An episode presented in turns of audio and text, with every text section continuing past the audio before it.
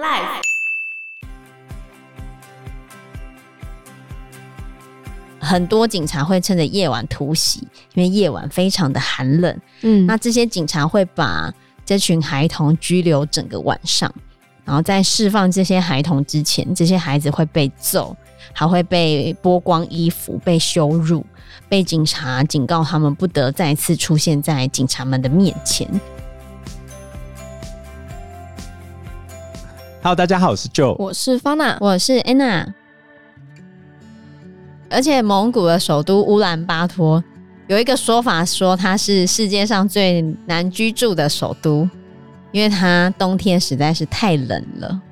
我们每次到冬天的时候，都会讲到什么来自大陆的冷气团，来自蒙古高气压中心，蒙古和西伯利亚中心的冷气团是乌兰巴托附近就是高气压的中心之一，就是生成的地方。对。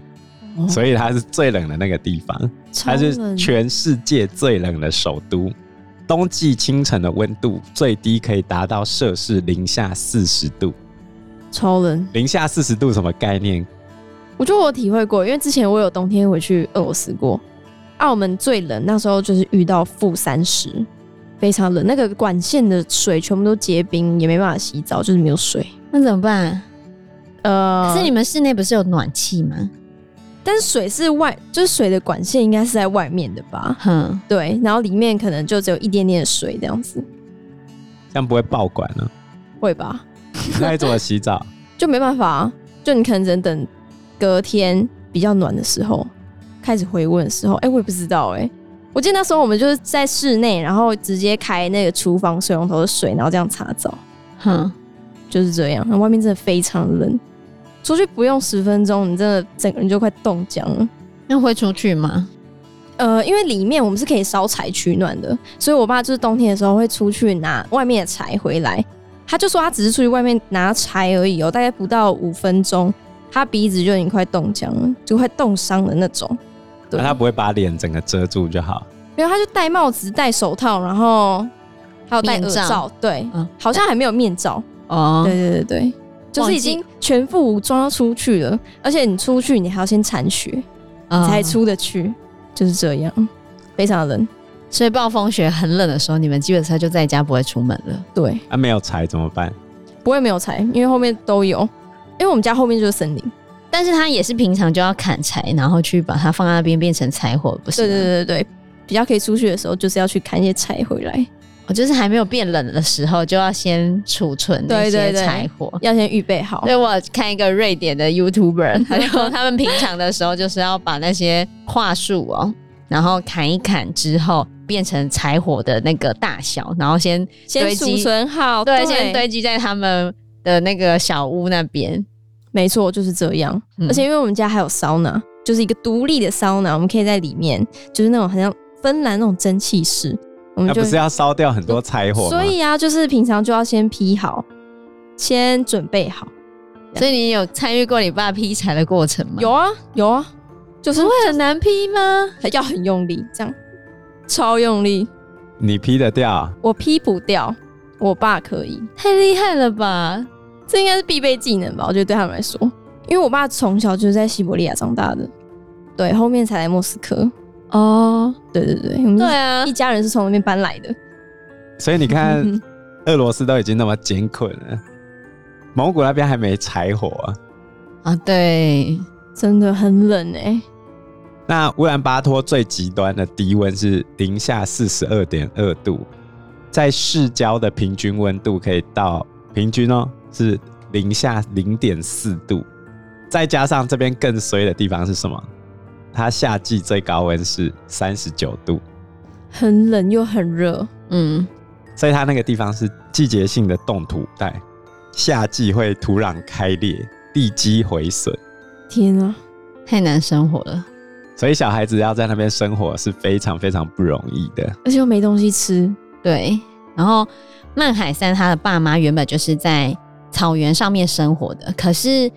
但为什么他的爸妈要搬去乌兰巴托呢？是因为他们遭遇了很多年天气太冷的情况，而且他们全家都找不到绿色的草原，所以没有办法驱赶牲畜去吃草。后来导致他们的羊群甚至都挤不出奶了。嗯，所以最后爸妈只好放下草原上面的生活，想说去乌兰巴托看可不可以找到好的工作、好的发展。我有个问题，那这样子他们住在草原，真的就是住在我们知道的那个蒙古包里面吗？是啊，是啊，那不是没有办法避寒吗？就是蒙古包里面不会那么冷，哦，因为把它整个遮起来的时候，其实是哎、啊，里面还有火啊，刚刚不是一个帐篷？它正中间有烤火，哦对它正中间要烤火，对它正中间会烧柴，不然会太冷。嗯 OK，好，可是住在蒙古包的人没有那么多，蒙古总人口差不多三百五十万上下嘛，那乌兰巴托的人口就有一百四十四万人，所以你就知道往外几乎渺无人烟啊。嗯，所以他们爸妈去城市发展之后，发现城里面其实没有其他的东西可以给这些游牧民族，因为不止他的家人，还有其他的游牧民族们也在乌兰巴托的郊区搭起了很多的帐篷。他们都是从蒙古各个角落想去乌兰巴托找工作的，但是找不到工作，也没有食物，甚至没有来自政府方面的援助。情况变得更糟了。你在草原也许还有你们可以活下来的方式，可是城市完全没有。最后，爸妈只好打包所有的物品又回去草原。但是他的爸妈在回去草原的时候，却把曼海山留下来了。曼海山的爸妈把他丢在社会部的前面，让他变成弃儿，就丢弃了他的儿子。其实爸妈应该是希望政府单位可以帮助这个孩子，带他去孤儿院之类的。然后，也许他们留下来是为了爱他的孩子，因为他希望把孩子留在城市是会有人照顾的。可是没有想到，并没有。曼海山被留下来的时候才六岁，然后他是第一次睡在城市下面的坑道，而且城市下面的坑道其实是苏联时期建制的暖气系统。嗯，然后那些坑管呢，坑管彼此之间的空间是可以容纳儿童的。所以这些孩子可以睡在暖气管的上方，然后不会掉下去。有一些暖气管跟煤矿的工厂是连接在一起的，然后很多的暖气管里面其实充满了滚烫的热水，有一些地方是有破损的。如果破损的地方滚烫热水涌出来的话，他们其实是会被烫伤，甚至是会导致生命危险的。然后有些时候，这些孩子不小心在里面死亡的话，他们就会被警察抓走，嗯啊？为什么啊？因为警察部门就会去突袭检查，然后逮捕这些儿童。里面大概有一百多个儿童，那带走不是刚好就警察可以照顾他们啊？没有，他们是会被带去乌兰巴托郊外的军营，而且他们被带去军营里面的时候会被羞辱跟殴打，之后就会被丢回街上，根本没有后续的处理。你以为被带走很好吗？没有，所以他们就只能一直躲警察。对，他们最怕的其实是警察，因为警察并不会帮助他们。如果是台湾的话，一定会被骂爆。这就不是台湾。嗯，所以曼海山其实是这些街童里面的算老大吧，因为他已经在街头生活蛮久了，然后他已经十几岁了。他们通常会怎么过他们的一天呢？他们会去火车站前面，因为蒙古的火车其实是欧亚大铁路的一部分，它会从俄罗斯的莫斯科直接开到中国的北京，然后中间会经过蒙古乌兰巴托，所以这些孩子们就会在火车站附近捡垃圾，然后从那些垃圾再去换钱，或者呢去跟游客要钱。这些都还是算比较正当的工作，嗯，那有一些呢就会变成扒手，他们可能就会去偷取游客或者是来来往往人群的钱包。那因为他们已经是自成一个小集团了嘛，嗯，偷完钱之后，他们会彼此去均分他们的钱。均分完钱之后呢，他们就会拿去买食物，有一些还会去买个酒，买酒来喝，但是有一些。最后，为了麻痹他们自己，他们会开始吸食强力胶等等的。太穷了，只能吸强力胶。对，只能用这些来忘却他们的痛苦。那这些大部分是男生会去做的工作，嗯、女生有一些就是会出卖他们自己的身体，嗯，然后一次的性交易的费用大概是五块美金。五块美金，对，这就是他们的生活。那为什么蒙古街头问题会这么严重呢？其实这跟苏联垮台息息相关。在蒙古还是苏联控制的时候，当时的莫斯科一年会提供九亿美金的补贴给蒙古人。然后这时候的蒙古人在苏联的统治之下，每个人都会有工作，还会有一间公寓，会有食物，会有退休金。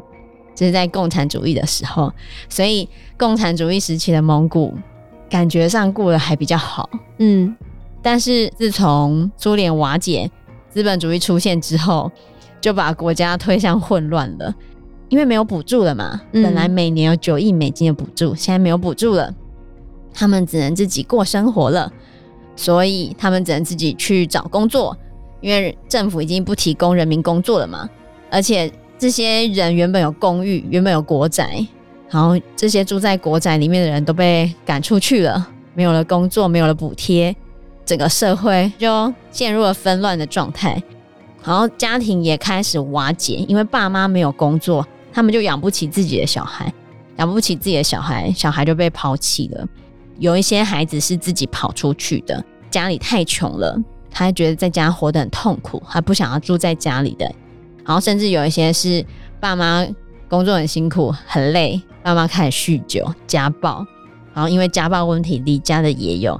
所以蒙古的街童问题就是这样子出现的，很惨吧？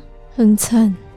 其实蒙古的经济条件没有很差，蒙古的经济其实有两大支柱，就是矿产跟畜牧，尤其是矿产品占总出口量的百分之七十五，其中最多的是铜跟煤，只是呢，铜价有时候会起起落落，所以会影响到它的经济发展。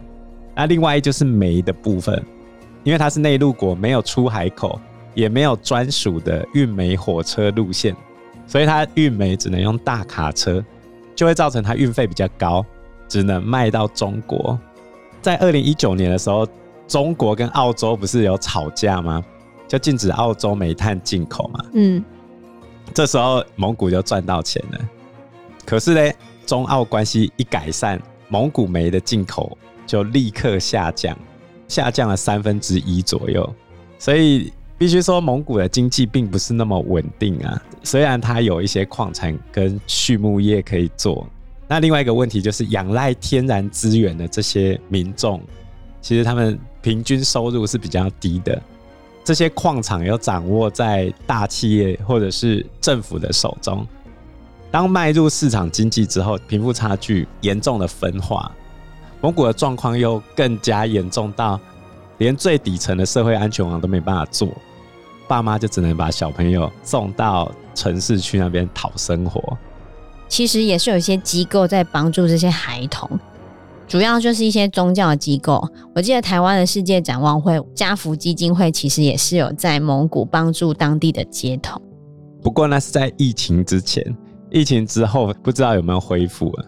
那。书里面也有写到说，在蒙古地区的教会也是有帮助蒙古的孩童。不过，蒙古原本他们是信仰藏传佛教的，苏联时期其实他们是没有宗教信仰自由的，关闭了很多的寺庙，然后很多人也被迫没有办法拥有他们的信仰。但是在苏联解体之后，其实宗教信仰的自由回来了，之后也有很多其他不同的宗教也进入到蒙古地区。有一些教会也想要帮助这些孩子们，然后这些教会里面的人员其实会告诉这些孩童们，如果他们希望的话，他们也可以到教会里面，教会会提供他们热茶，也会提供他们食物。可是，其实有一些在外面流浪很久的街童，他们已经没有办法过着被限制的生活了，因为他们觉得在外面比较自由。哦，oh. 对，所以虽然他们去那些机构里面是可以有食物吃，然后可以有比较稳定的生活，可是他们不需要稳定，对，他们就不喜欢，因为有时候去偷钱反而好赚了，所以就回到我一开始讲的嘛，黑色收入高于一般收入的时候，你就会很难把这些孩子叫回我们所谓的正轨上面。嗯，更何况在二零一八年的时候，蒙古还有百分之三十六点五的五到十四岁儿童生活在贫穷线以下。然后，就算有家长，那家长也有酗酒跟家暴的问题。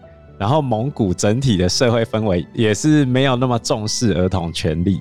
嗯嗯，所以有百分之四十七二到十四岁的儿童都曾经遭受过体罚，就这么严重。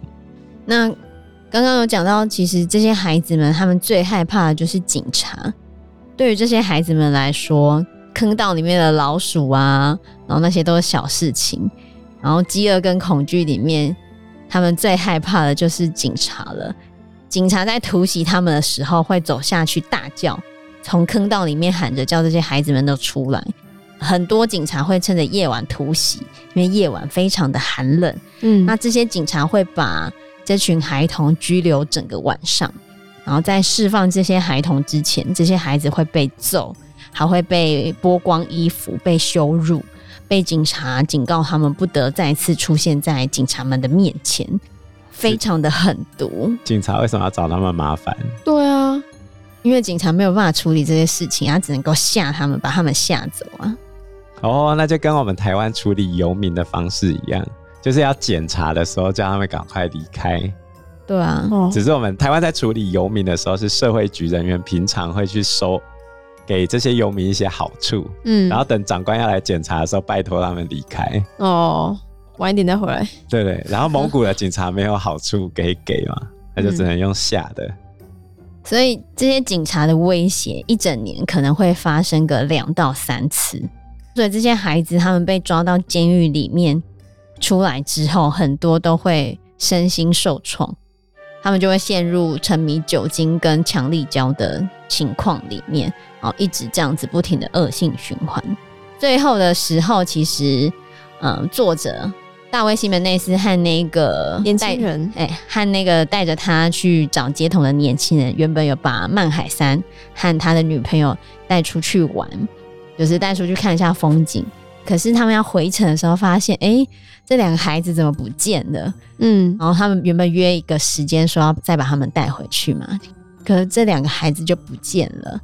然后隔天之后，他们就一直在找，说，哎、欸，街上。好像也没看到，火车站也没看到，黑市也没看到，城里面去也没看到，这群人怎么不见了呢？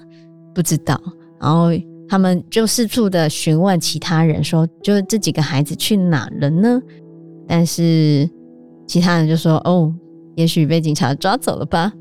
啊，不然为什么不见了呢？也许他们根本就不存在过灵异。看到，也许他们是已经往生的小孩要回来，也没有，很可怕。也许他们决定去其他地方了，没有说声 goodbye。